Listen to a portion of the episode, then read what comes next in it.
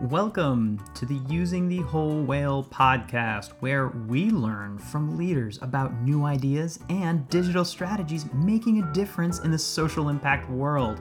This podcast is a proud production of Whole Whale, a B Corp digital agency. Thank you for joining us. Now, let's go learn something. This week on the podcast, we have Eric Melchior from Optimonk. And as I understand it, Optimonk helps brands sort of personalize and create uh, custom experiences on the site so that they can uh, make more relevant content. And he is the partnerships and personalization ambassador.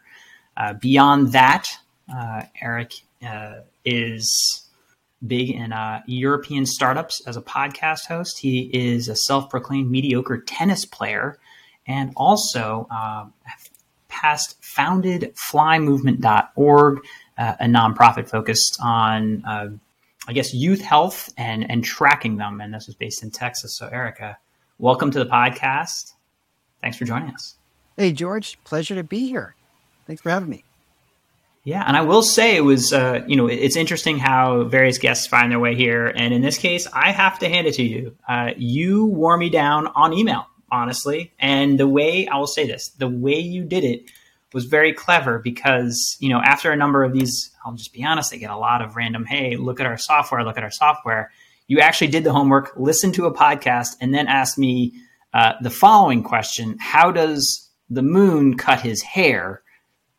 To which I had to see the answer, and it was he eclipses it. Um, perfect. I was just, per- I was like, damn it, he has my attention now. Ah, yeah. Clearly, that's your job: getting people's attention, and then moving that toward a goal, a conversion. Can you tell me a little bit about uh, your work and your approach? Yeah. Well, George, I, I guess a question for you: Have you ever gotten a handwritten letter before? I have gotten a handwritten letter before from not my mom, but I have gotten handwritten ones from my mom. okay, well. Okay, and it pro- you probably felt delighted, right? You probably it gave you a sense of importance, right? That feeling. And so with Optimonk, uh, we try to give marketers the tools that they need to give that feeling of delightfulness and importance to their website visitors in real time. Uh, like you mentioned, we are a website personalization platform uh, that allows you to create different messages for different segments. And those segments can be people like your VIP donors. Maybe they are new visitors to your website who uh, you know nothing about. Maybe they're visitors from a specific channel, maybe like a, a volunteer website, or maybe somebody who just made a donation. And so, what we do is uh, give marketers the opportunity and the tools. Very easy to do, by the way. It's mostly a drag and drop interface, and you don't need to have any coding experience. But to just take a step back and, and, and ask yourself, okay, if I was in this visitor's shoes and if I was a person that didn't know about my NGO, what is a good experience for that person? Or if I just made a donation, what would be a good post experience for a post donation? And, and once you have the answers to those questions, then we give you the uh, the ability to craft that experience uh, in real time for your website, for those for your audience, for those visitors. And I'm curious, we'll be shifting our, our conversation to how how we get those conversions and different tactics uh, for for doing that. I'm curious to how how that's achieved given the clampdown on third party cookies and the ability to like understand who someone is. Right when someone shows up to the site, like I go there, you don't know that I am George. You know that I am maybe coming from California because of my IP address. What are the ways that I am beginning to customize somebody based on who they are versus what they do? Yeah, it's all dependent on the type of browser they use. Um, so it's it's really based on cookies. If they're using Safari, we will recognize that data for, unfortunately, for maybe just seven days. But if they're using Google Chrome, then we can actually know who they are and recognize them for up to about a year. Um, so it's dependent on the browser that the browser that somebody using, and it's all based on cookies. Gotcha. So, are I mean, do you have concerns? We actually just released an episode about the you know cookie apocalypse, as we're joking. and how cookies are just going to get mowed over by updates. You know, obviously we've already seen it in Apple, in the land of Apple, uh, but they could be coming for browsers like Chrome. You know, how do you view that as you know a, a shift in the landscape of personalization? Uh, we kind of welcome it because we are investing a lot in zero party data. And it's, it's really actually, let me just take a step back. What is zero party data? Zero party data is the data that's actually based on directly from your visitor. And so if, if you have somebody that comes to your website, you know nothing about them, but maybe you just have like a, a, nice message for them that just says, Hey, we want to make this experience as pleasurable as possible for you. Can you just let us know? Are you somebody interested in volunteering? Are you an individual donor? Are you maybe a corporate donor or something else? And once they, they make an answer, then you already know a little bit about that person. And you could probably take them to the part of the website that's most valuable to them.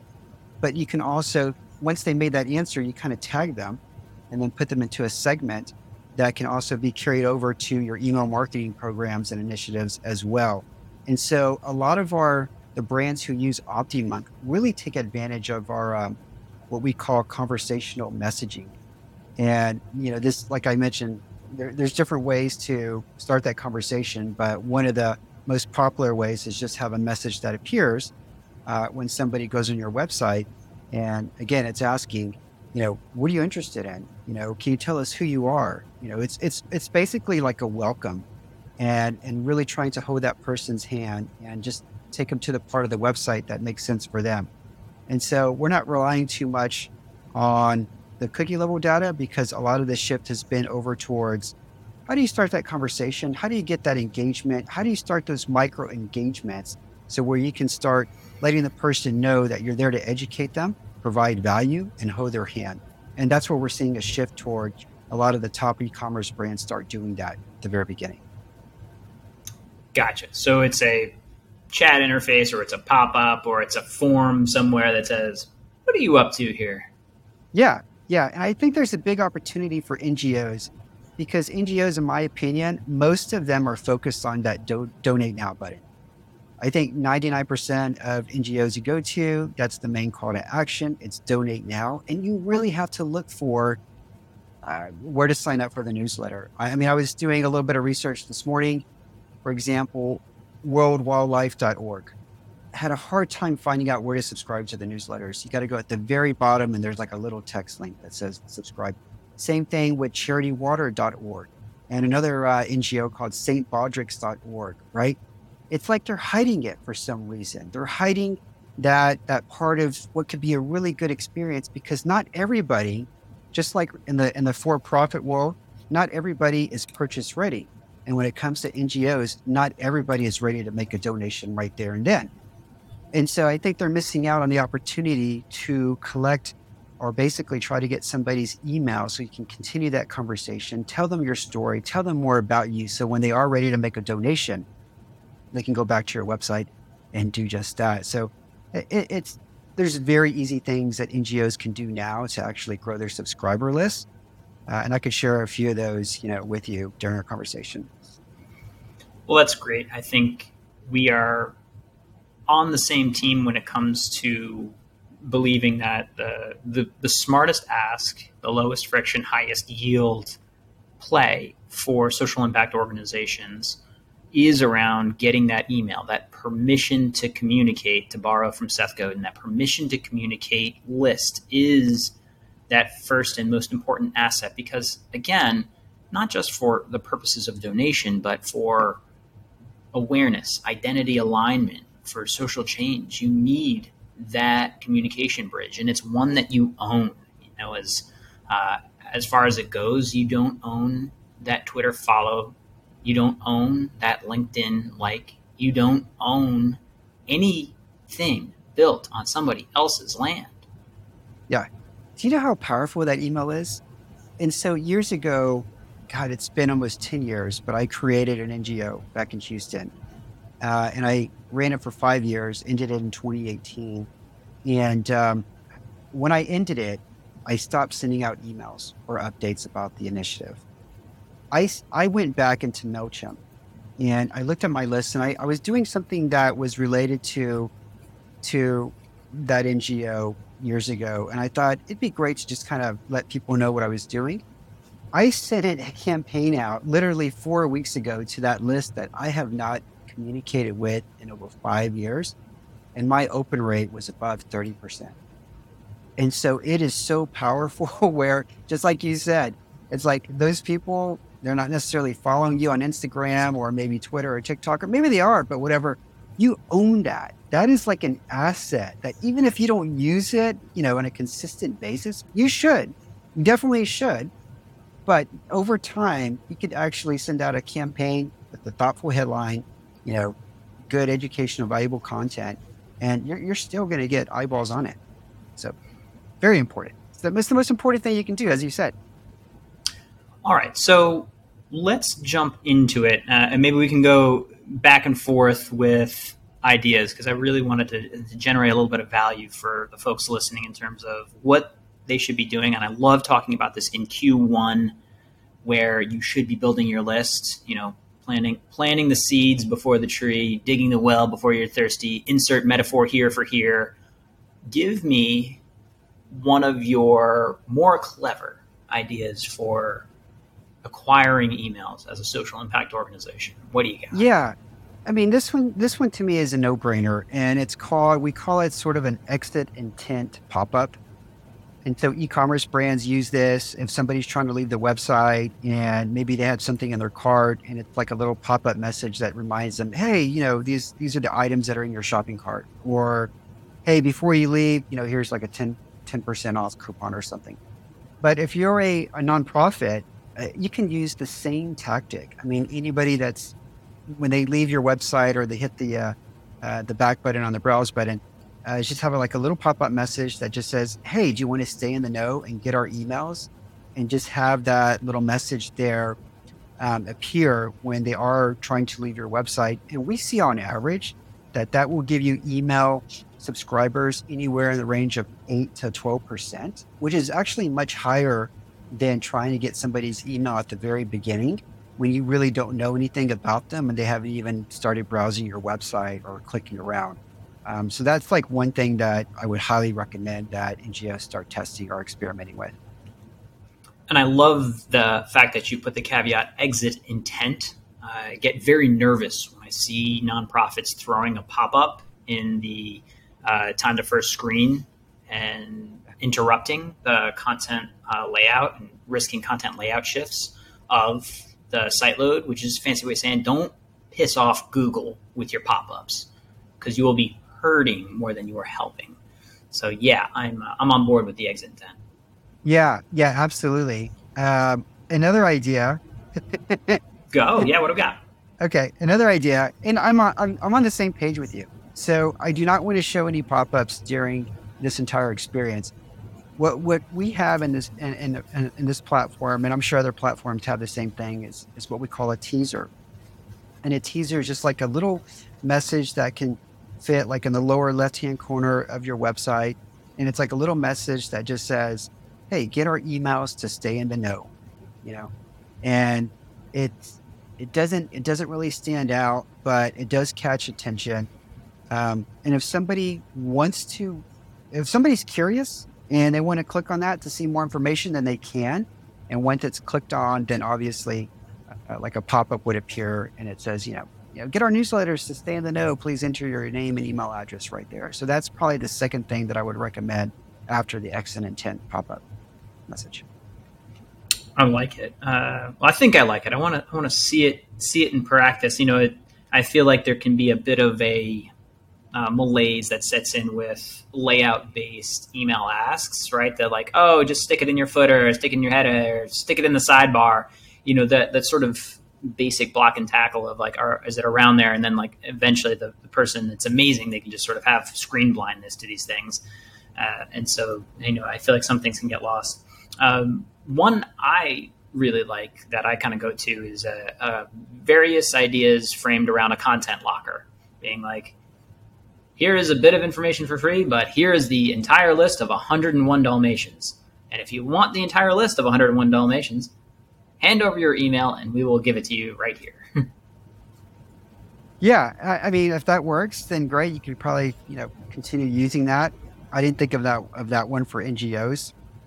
Um, but what's important, though, I think, no matter what, is that you have the right message for the right target, right? And so, if you have specific landing pages, and you know that, hey, on these landing pages, uh, is probably a good opportunity to try and capture somebody's email address for somebody who is not yet ready to make a donation, uh, but we don't want to lose them. Um, and so on those specific pages, then you could, you know, present some sort of content uh, that could be very appealing, such as, hey, if you want to get the hundred list of 101 Dalmatians, you know, sign up here and we'll, we'll get it to you. So I think there's key landing pages that maybe are appropriate for that. All right, what else do you got? Um, well, I mean, to be honest, I mean, those are the two tactics that I would try first. Obviously, donate now is, is the main call to action for NGOs, but exit intent, the teaser pop up, and then the right message will be the other thing that I think is very, very uh, important.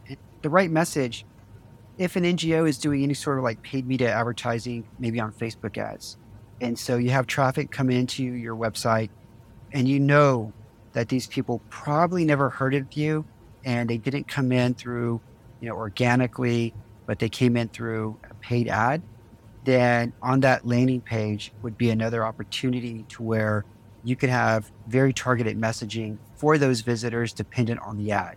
And so if that ad, that messaging that was on the ad itself, make it very appealing and make sure that it's it's the same sort of messaging or value proposition that's on the headline of that landing page. And I think once you have that, then it's it's much easier to try and get the um, the email uh, the email ask uh, once you have your ad aligned with your landing page headline. And so that would that would be the third tactic. I'm glad you mentioned the value proposition because along the way you, you mentioned you have a news uh, a newsletter pop up saying like get the newsletter from us, and that's one of those like sort of like triggering things for me when I see an organization trying to make their unique selling proposition. Hey there, user, would you like another email in your inbox? You know there are people, if you walk around being like, you know what? Do you need me to hit you in the hand with a hammer? Because I have one. I'll do it. You yeah. sure? You need another email in your inbox? So I like that you said value proposition. Can you tell me anything about your approach, anything maybe the product does, or what you've seen for message testing and getting away from, I will say, the dreaded, like, you need another email? Yeah. Uh, humanizing the the copy. Um, the brands that we work with, those that tend to have the higher conversion rates in terms of getting email subscribers, are the ones where the copy is uh, is humanized. And what I mean by that, like off the top of my head, I think reallygoodemails.com, they've got a pop up and it says something like, um, "Hey, sorry to be an a hole and interrupt your experience here," you know. but I mean, it's just it's just really good copy that captures your attention and you end up reading the entire message and uh, you know it's got this it's got this humorous component human touch you know that it wasn't like standard copy and paste corporate type messaging so if you can do anything that maybe could put a, make somebody laugh and uh, uh, you know that oh wow this person you know or this organization uh, uh, they're trying this, you know, human humanize uh, this approach, this human centric approach. That works well too. There's a term in, in marketing communications and copywriting of grabbing a, a, swipe file and creating a swipe file.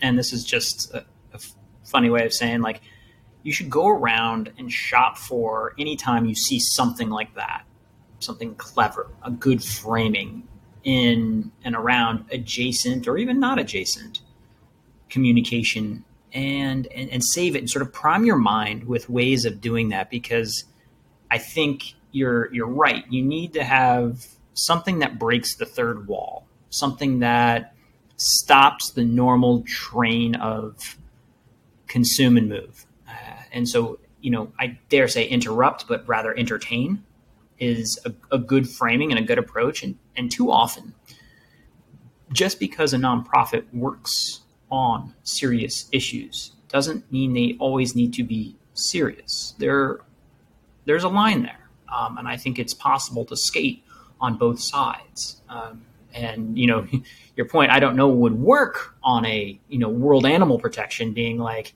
sorry to f and interrupt here. You know, we were busy yeah. with this tiger, but get on this email. Uh, you know, you want to be careful. But uh, when it comes to when it comes to A/B testing, though, because we're going to come up with a clever idea, cool, does it work? Can you tell me a bit about your approach to A/B testing messages like this? Yeah, I mean that's what we recommend for all brands to do. It's very easy, very easy to do within our platform. Uh, I'm not sure if you knew this, George, but Google is sunsetting Optimize. I think starting oh, in October. Don't get me started on the number of things Google is sunsetting that has me infuriated. Number one, Universal Analytics. Number two is Optimize. Number three is just the fact that they're rebranding Data Studio as Looker because they got Looker and now they're just getting rid of Data Studio, but it's like pretty much the same functionality. But I'm, you know what, Google, just yeah. stop it. Come on. Yeah, it's yeah. Sorry, but rant I mean, end rant. Continue before I interrupted. Yeah. Yeah, but that, that's the main thing that you should be testing. You can test headlines, you know, would they be testing with the messaging like for pop-ups asking for an email subscriber. You can test different pop-ups that have a different image, different copy, or maybe even the different pop-up itself, maybe an exit intent pop-up versus another side message pop-up. There's all kinds of A/B testing that you can do within our platform, and uh, you can see, you know, the results in real time. Also, with the degree of statistical um, uh, significance as well. You know, if it's at least 90% or better, we show that too um, as, as well. But uh, the humorous approach, I mean, how did I get your attention, George? You know, I sent an email and I don't think I got a response and I followed up with, uh, with a joke, right? And so it works if that is your personality. You know, if that is, if you're being authentic and you're being genuine, um, it works, right? And so if you're an, if you're an organization and you're very professional and very corporate like, it's probably not going to work if you, you first of all, it's not even going to get past compliance and legal. They're, they're not even going to allow that. But it really works well if that is your personality type. And I, I would say that I'm able to get a response back to more than 90% of people that who don't know who I am, but I end up sending them, you know, a code email or something and I add a touch of humor uh, because people under people want to work with people they like, and if you can make somebody laugh, then you that's that's half the battle already. They're like, oh wow, you know, this guy put a smile on my face, and the same thing works with with trying to get somebody's email, maybe even trying to get somebody to donate, right? And it's engaging. It's like a fun micro engagement that I don't see brands take advantage of um, enough in this day and age well, certainly in, in your approach, like, look, you're, proof, proof to that statement right now, right? You got through, I'd say, a fairly high barrier of me ignoring the heck out of everything that comes in uh, to my attention. The point, though, also as, as a tactic, you know, if you're doing that type of cold outreach, which, you know, fundraisers and communications folks do when you're trying to get the attention of the CSR director at so and so, when you're trying to get yeah, just a conversation at maybe the the the grant manager at what you call it trust. I think going back to what is your value proposition, how are you positioning who you are, and what it is like. Humor has value, um, and it communicates more than maybe we we realize. Would I enjoy talking with this person? Does this person both see the cause, see the issue, see the world, and you know how you know how humans really do orient around humor, I think is is undersold in in what I see around social impact communication, and certainly just as a tactic. And yeah. I think there's a lot to borrow. I think there's a lot to borrow here from you know I'll I'll see this this tactic more from you know folks that are we'll call it smile dialing and emailing for for attention. But there's a lot I think nonprofits could borrow. What do you think about that? Absolutely. Um, when I was at Bonjoro and people would come on board for like a free trial, you know, all of us, we would try to send uh, a personal video. And I found that once I started telling people jokes, specifically like cheesy dad jokes, like, hey, when does a joke become a dad joke? When it becomes apparent. 20% of people would respond with a video of their own and tell me a dad joke, you know? And it, it just, it just really it just really broke down barriers, started the conversation, and the conversion rates compared to just anybody a personal video and just saying, "Hey, hi, welcome to have you on board." Um, it blew those, you know, through the roof. I mean, significantly higher when you when you try to add humor. I do the same thing on LinkedIn too. Um, when I connect with somebody and it's somebody that I do want to engage with, you know, if I just send them uh, a really nice message, even with a little dad joke or whatever, I actually get a lot of responses back. People sending me jokes as well. So uh, I think it, it, if you can put a smile on somebody's face, um, it just really opens the door for further communication, just as it did with you, you and myself here. Um, and that kind of clever, that kind of humorous approach really works well for any sort of organization that is trying to start that conversation, that initial conversation, uh, whether it be a customer, potential donor, maybe somebody that they just want to continue that communication with in the form of a newsletter or email. And it works, you know, and it works. It's been working for me over the past three, four years, and uh, I've had nothing but great, you know, great results from it, and created lots of different friendships, relationships, and contacts uh, because of that approach. Well, there you have. We had we had to get you to minute 26 of this podcast, but there it is. There's the gem for you. You can stop listening. Dad jokes. Dad jokes convert. Simply put, you could stop listening now, or maybe there's more, but there's probably not. Uh, I you're you're talking to somebody who has taken great pride in the fact that we index. I think positions whatever one, two, or three in the top top few for nonprofit jokes um, because I thought it was funny, and I just put a bunch of dad jokes as nonprofit jokes, uh, simply because, uh, simply because. But getting back to the idea of A/B testing, I think this is critical uh, because just setting it and forgetting it uh, is betraying the point of doing the work in the first place. Do you have any stories or anecdotes or testimonies of being like, you know, I did this thing and then suddenly the conversion rate doubled, right? That dream of like, 2x it because here's the power of that. And I don't think we we get it. When you double a conversion rate, you have doubled your effective ad spend. You have doubled the efficacy of all of the hours of work you put into writing content. You've doubled the downstream net income that comes from the value per email. it, it is so powerful and it takes sort of so little time, but it is so overlooked. And I like I try to frame it in different ways, but do you have what is your stump speech on this? Do you have any stories? Yeah, uh, I remember when, again, back to the personal video and welcoming somebody that that was coming for a free trial for Bonjoro. I um I started experimenting with after I said the dad joke, right? Where we could tell if it was like a SaaS company or if it was an NGO or if it was an e-commerce uh, company, uh, or if it was like an agency or something else. And if we were, if we knew that information, um, we would see it before we would send out the video. And what I would do is the call to action would be specifically for that specific industry. And we had case studies. So, for example, uh, if you were an agency, we had case studies about agency owners who started using Bonjoro and they were able to get more clients and more demo calls uh, because they were sending out personal videos.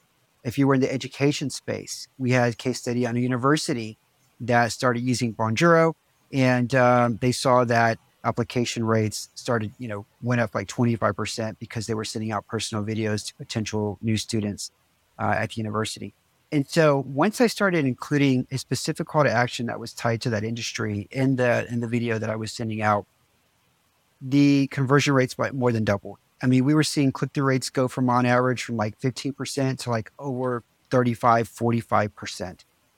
And we knew that we had a winner right there just because we recognize who they were. Uh, and once we were able to recognize who they were, then, you know, we could insert content that was most appealing for them. In the case of a website, right? Um, A B testing, you know, different headlines or different value propositions for the different uh, visitors that are coming in from different segments. And so, with a platform, with the personalization platform, it should have the ability to trigger a different headline, a different copy, a different image, or a different graphic based on the source. So, if you want to if you're doing, you know, a lot of visitors, you have a lot of visitors from Instagram or maybe Facebook, you can actually show them a different message um, on that landing page. But even better, do an A/B test where you have two different messages trying to appeal to visitor, visitors. Or maybe you don't even want to A/B test the headline. Maybe you just have a regular experience, but for 50% of the visitor visitors, you're asking them a survey. And on that survey, you have a few questions that you're asking them. So you can do different things um, uh, based on the source of where they're coming from. Um, also, you know, based on um, uh, uh, the type of visitor. So maybe it's a returning visitor, maybe it's a VIP customer. You already have them in your CRM and you already know who they are. Um, and then also, you know, new visitors as well. You can also A/B test um, with those visitors as well. So starting to get carried off there, but yeah, it's a fun approach. I always my my philosophy is you can't really call yourself a marketer if you don't do A/B testing. Point point break. Well, you can call yourself whatever you want. You can't call yourself a good marketer. yeah. Uh, I think also with with nonprofits, they have access to other other means, including not limited to the Google Ad Grant, which is 10k a month in kind of yes. search advertising. Yeah. Now you can tune and fix all day on the top of that funnel and get, you know, after a certain point, diminishing returns on on that traffic. But looking at the landing pages, looking at what you do with that traffic once it's on your site, like you can then look down the marketing funnel and then remember when you get those improvements, it magnifies the value of that attention because you're converting it, turning it into the permission to talk to somebody. But it's only through that that activity of uh, of A/B testing. All yeah, right. Yep. Yeah. You're bringing back memories. I remember when I started my nonprofit, I didn't find out about that program till like over a year. And when I did oh, find gosh. out, I'm like, why didn't anybody tell me about this? You know? Yeah. Yeah, well, I mean, whole whale, we have uh, free resources on how to set that grant up to maximize it and what you can get out of it. We spend a lot of time trying to give away that information. Um, we even have a, a, trained cohort coming up where um, you know that nonprofits, limited twenty five of them, can uh, can be a part of it uh, because it's such a powerful tool. But it's also, you know, it, it's important because all that glitters isn't gold. There's a diminishing return after maximizing it, and then it's mm-hmm. just about managing it efficiently for uh, what it's good for. So before you run off, if you've never heard of this before, be like, oh my gosh, I'm going to start a nonprofit just to get this grant, and I'm going to take over the world. Like, eh, read the article first. Yeah, yeah, absolutely. all right, Eric. Anything else that you want to leave with our audience as a, a tip or guidance on the upside of personalization? Yeah, website personalization is a bit like Google Analytics. And everybody thinks that, oh, I know how to use Google Analytics because they figured out figured out how to create an account and get it working. Um, but the thing is, is that you really want to try to go to get as much education as you can. Maybe go to a workshop. We have free workshops, free website personalization boot camps. I actually conduct those and we walk you through our process and we actually show you a lot of uh, the best practices that top companies do small and mid-sized organizations on how they use website personalization and we provide free resources along with like a checklist and based on that checklist you actually will uncover um, the top ideas and experiments that you can do that are going to give you the biggest roi based off the reach the impact and um, the expected effort. And so once you have that, then you have an idea in terms of what should be the priorities of what I should focus on next. And then we also have like playbooks on how you can implement those for uh, for your website. So um, that URL is just optimonk.com forward slash bootcamp. And that that's the, what I highly recommend that if you want to learn more about website personalization, then check that out.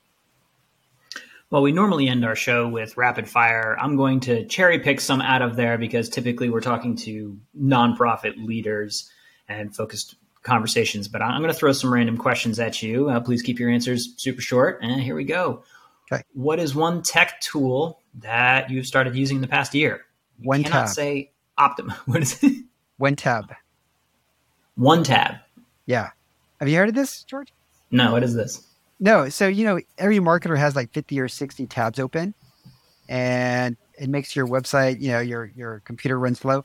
Anyway, um if it's for Google Chrome and you can use it in it basically just kind of hides and, and saves in the back, keeps it keeps it in the back, all those tabs, and you can very quickly uh, find them. But it just saves a lot of men- memory, um, you know, while you're using Chrome, and you don't have to have 50 tabs open. You can just have one or two. Called One Tab. What is one tech dragon, tech problem, issue that you are currently battling with? Uh, uh, Text Expander. This is another third-party tool. Um, it's a great tool that allows you to just to type a few different keys in, and it'll auto-populate the rest of the message. But the problem is a GPT three game? No.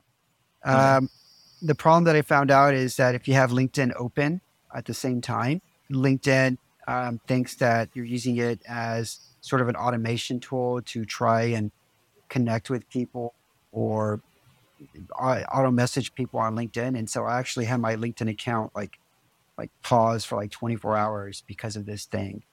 Um, so that's the thing that I'm currently battling called Text Expander. It's a good tool, but just can't have LinkedIn open or can't have it open when you're using LinkedIn. Uh, what advice did your parents give you that you either followed or didn't follow? Uh, I would say the advice it was not so much like words the advice but more of actions and uh, like my dad when we were kids he had this like mini mitsubishi truck and i remember the windshield wipers stopped working and he never replaced them. And so it'd be like raining and he would, you know, be trying to drive out there in the middle of the night and couldn't see, couldn't see. And I've always just, it's not necessarily advice, but it's one of those things that you learn from and you, you learn like what not to do as a parent. And now that I'm a parent, it's like that's something, you know, stupid things like that I would never do. Who is the most important mentor that you've had, and how did you come across them? Oh, uh, my most important mentor would be secondary mentors, and so that's just a lot of different books. Everything from oh god, Napoleon to uh, god, even even Lincoln and and different coaches like Pat Summitt, Vince Lombardi. Um, did a lot of reading when I was younger. I just didn't really have a lot of access to good mentors um, or people in my family. Um, you know, I'm first college eh, graduate in my family, so uh, secondary mentors were just a lot of books that I that I read. So many. What is something you think you should stop doing? Well, you know, I, I'm really happy with my life right now and the person that I am, the parent that I am, father that I am, the husband that I am. I think of one thing that comes to mind is um, I haven't written any handwritten letters to my family, I think, in over a year. And so that's something that I should start doing. But that's like the first thing that comes to mind. oh, I know what I should stop doing eating, eating candy and junk food when I go to bed. Like it's 10 p.m. I go to bed and I go grab some a candy bar and I'm eating that. That's that's what I should stop doing. Yeah, you got to put the gremlin law into effect. No feeding after a certain period of time. Yeah, yeah, my wife is uh, to blame for that one.